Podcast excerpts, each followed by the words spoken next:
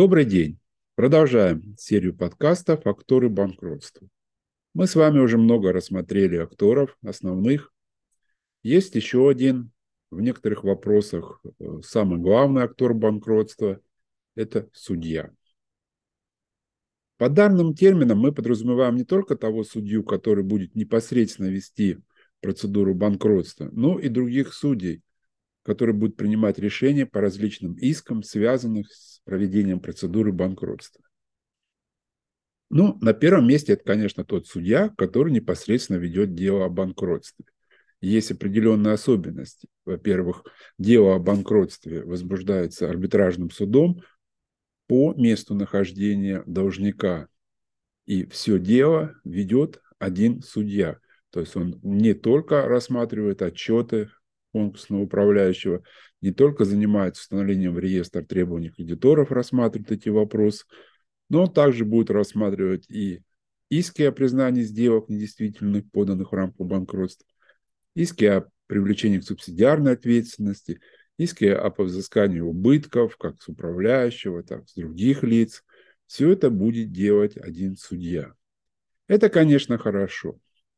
Почему хорошо? Потому что данный судья он знаком со всем делом, он понимает специфику банкротства, и, естественно, он уже будет подходить к вопросам, различным вопросам разрешения, как называется у нас разногласий, э, с определенной позиции. Конечно, не надо тут надеяться на то, что вы напишете простенький иск, простенькое заявление, придете и будете подразумевать, ну, судья же в курсе, он же давно, он же все знает. Зачем я ему буду рассказывать, что здесь как бы в этой процедуре? Вы поймите, что у судьи в некоторых регионах не то что сотни дел ведут одновременно они делом банкротства, а бывает тысячи. Поэтому, естественно, он не помнит все. Поэтому, естественно, ему надо в своих заявлениях напоминать те события, те факты, которые вы считаете важны при принятии этого решения. Но, тем не менее, этот судья постоянно ведет различные дела банкротства. И он уже понимает, кто такие кредиторы, он понимает, кто такой арбитражный управляющий, он знает, какие у них права, полномочия, и он уже предполагает, что именно в их интересах. Как мы знаем, судья принимает решение на основании субъективных и объективных фактах. Это значит, что на результат решения влияет не только наличие доказательной базы, но и личная интерпретация судей всех обстоятельств.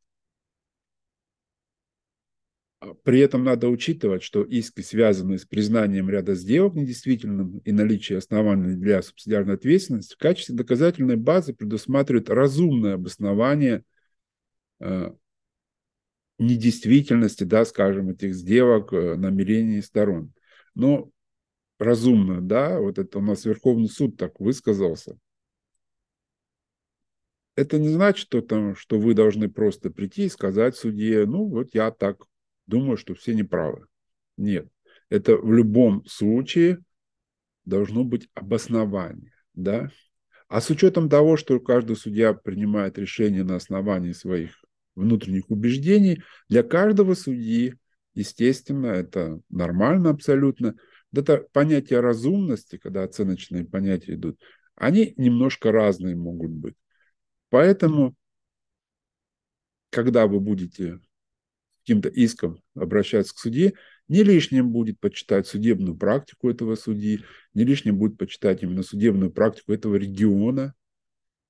И, может быть, вы тогда составите правильное представление, как именно данный судья, какие ему нужны слова подобрать в вашем заявлении – чтобы, как говорится, его зацепило, он задержался и начал вникать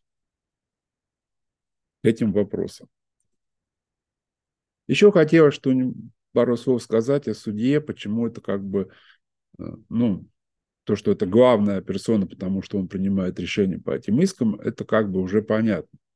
Но, смотрите, очень часто многие думают, ну, что вот, да, собрание кредиторов, я небольшой кредитор с суммой, да, собрание кредиторов как решит, так и есть. Да, у нас воля меньшинства подчиняется воле большинству. Действительно, собрание кредиторов может на, принять решение То есть то, которое устраивает большинство. Да? Даже может один кредитор, который обладает более 50% голосов, он может принимать вроде как решение. Но в делах о банкротстве судья не связан с решениями собрания кредиторов. Для него решение собрания кредиторов как мнение, высказанное большинством. Да, конечно, он его учитывает. Да, конечно, он понимает, что меньшинство должно следовать за большинством. Но если он считает, и вы сможете ему доказать, что эти решения, они, к примеру, экономически нецелесообразны, да, там, положение продажи имущества, да, что вот вы считаете, что его по-другому продавать, по-другому ОТО сформировать, там, цены другие поставить, будет более эффективно для пополнения конкурсной массы. А, вы считаете, по сделкам надо обжаловать, а большинство говорит, не, надо. Вы тоже можете это обжаловать их, либо обжаловать решение собрания. То есть суд примет эту позицию, и суд может признать решение, любое решение собрания кредитов недействительным и сказать, нет, вы хоть и большинство, но данный вопрос будет разрешен именно так, как сказала меньшинство. Поэтому всегда, если вы чувствуете, что вы правы, идите в суд, обжалуйте решение, обжалуйте действия. Также и арбитражный управляющий, он не связан с решениями собрания кредиторов. Он самостоятельно фигурой должен действовать в интересах всех кредиторов, да, экономически обоснованно действовать, целесообразно, добросовестно. И если ему что-то собрание кредиторов указывает, в некоторых случаях он просто имеет право это не исполнять, в некоторых случаях он обязан обжаловать это в суде и суд ставит окончательную точку. Поэтому не арбитражный управляющий окончательное да, решение принимает по вопросам, которые нельзя обжаловать, и все, и точка. Не собрание кредиторов, а окончательное решение это, это примет судья. Поэтому идите дальше, обжалуйте, отстаивайте свои права. Это наш суд, судья специализированный, да, про него говорим. Есть еще будет ряд судей, с которыми в процессе банкротства сталкиваются как арбитражный управляющий, так и кредиторы. Ну, либо даже кредиторы, если не самостоятельно сталкиваются, они, скажем, непосредственно через арбитражного управляющего сталкиваются с этим вопросом. Обычно это судьи в общей юрисдикции, судьи так, в других арбитражных судах, в этом же арбитражном суде. Потому что не все иски рассматриваются в рамках дела о банкротстве. Если э, перед э, должником вашим есть ну, свой должник, да, то есть изыскание дебиторской задолженности, то, естественно, это будет судья тот, который общеисковые дела рассматривает. рассматривать. Если это юридическое лицо, это будет в арбитражном суде, если физическое лицо, это будет в суде общей юрисдикции.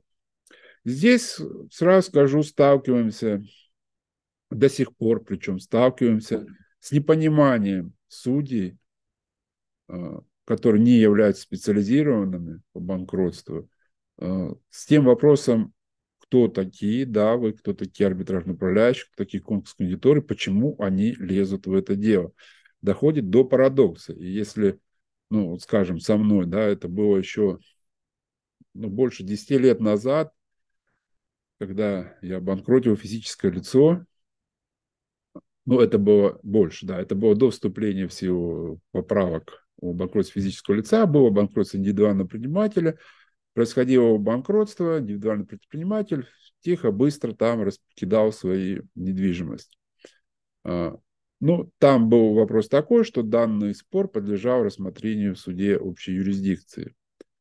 Вернее, скажем так, что не уведомив меня быстренько, э, добросовестный должник да, с другими лицами протащили решение через общую юрисдикцию. Юрисдикция даже не задумывалась, что тут ну, не изучала вопрос, есть банкрот, не банкрот он. Э, я, когда узнал это, подал апелляционную жалобу, пришел в суд апелляционной инстанции, да, общей юрисдикции, в областной суд. Судья долго смотрел на меня, говорит, а вы кто? Я говорю, я так и так, арбитражный управляющий, вот провожу процедуру данного лица, вот судебное было заседание вообще без меня, не в курсе был, я распоряжаюсь имуществом, все рассказано, смотрит, я, говорю, знаете, говорит, что вы вот своими словами, вот этим, идите в арбитражный суд. У нас здесь суд общей юрисдикции. Я не понимаю, кто вы такой. Я вообще вас не допускаю к делу. Ваша апелляционная жалоба остается без рассмотрения. То есть вот стоишь и думаешь, ну как, вот ты же судья, вроде должен знать закон. Ну вот она вечно всегда, да, у них очень четкое понятие. Есть стороны сделки, есть судебное разбирательство по этой сделке. Вот стороны, да, они заинтересованные лица, истец ответчик. А кто такие арбитражные управляющие? Что он мне делает? Ну, вроде бы это было давно, потом была введена э, эта глава о банкротстве физических лиц. Буквально недавно, да, вот, э, по одной из наших процедур получилась ситуация тоже, э, банкротится юридическое лицо, есть конкурсный управляющий, назначенный судом, о нем информация внесена в ЕГРЛ, как о руководителе, да, оно написано просто конкурсный управляющий. Также было дело в суде общей юрисдикции. На первой инстанции тоже они не могли понять, почему как бы здесь платежи недействительные, да, что так как бы тут подали в апелляцию, сказали, приходит арбитражный управляющий в апелляцию, конкурсный управляющий конкретного предприятия, которое подало апелляцию. Судья ей задает вопрос. Так, говорит, вы кто, говорит? Она говорит, я конкурсный управляющий, вот, ответчика, да, ну, как бы заявителя по апелляционной жалобе. А у вас есть, говорит, доверенность от юрлица? Какая доверенность? Я судом назначен, ну, другим судом, да. Информация обо мне в ЕГРИО. Нет, вы, говорит, не знаете закон. Если вы представляете, говорит, юридическое лицо, у вас должна быть доверенность. Где ваш диплом, говорит, что вы там юридическое у вас образование имеется. Вот арбитражный управляющий стоит в шоке. Говорит, ну, я же, говорит, как и судом назначен, и в игры ЭО я назначена как конкурсный руководитель. Он говорит, да, ну вот написано, что вы конкурсный. Тут не написано, что вы директор этой компании. В общем, с грехом пополам судья думала, потом сказала, ладно, я вас допускаю качестве третьего лица. Вот это до сих пор бывает. То есть вы должны понимать это. Что это значит на практике? Это значит на практике, что по некоторым искам, а, по некоторым заявлениям, да, можно выбирать подсудность, то есть как вы обосновываете, да, ну, к примеру, там некий договор, да, был заключен, вы можете по этому договору пойти о взыскании задолженности, да, это будет у вас общий исковой порядок, либо у этого договора есть пороки, то есть есть основания считать его подозрительной сделки, сделка, и вы можете пойти его оспаривать именно как подозрительную сделку в деле о банкротстве, а последствия признания недействительности сделки, это будет, естественно, опять же, взыскание той, той денежной суммы, которую вы хотели взыскать. Ну, арбитражный управляющий, вы как кредиторы настаивали на этом, например. А, то есть есть иногда выборы, поэтому если, конечно, у вас есть выбор, то лучше идти а, заявлением именно судье, который ведет дело банкротства. Здесь будет ему понятнее, ему будет это как бы доступнее вам будет ему объяснить, в чем нарушаются ваши права, да, как кредитора, э, в чем подозрительность этой сделки. Поэтому надо вот так. Ну, а если вы все-таки попадаете э, к другому суде, особенно в суд общей юрисдикции, то есть будьте готовы сразу ваша позиция любая, да, исковое там пояснение отзыва должны начинаться со слов «приходится», да, тех, что у вас есть право, да, что вот Верховный суд неоднократно сказал, что вы заинтересов... являетесь заинтересованным лицом, что ваши права нарушаются, что вот есть основания там, для отмены э, там, судебного акта, для там, удовлетворения ваших исковых требований. То есть вот такие вопросы. Поэтому к этому вопросу надо быть тоже внимательным. Не надо ждать, что судья просто проштампует, да, что вы что-то там прочитали, считаете, что это все правильно. Я пришел, да, у кого-то так вот было, я прочитал какую-то практику, я пришел, а судья мне отказывает.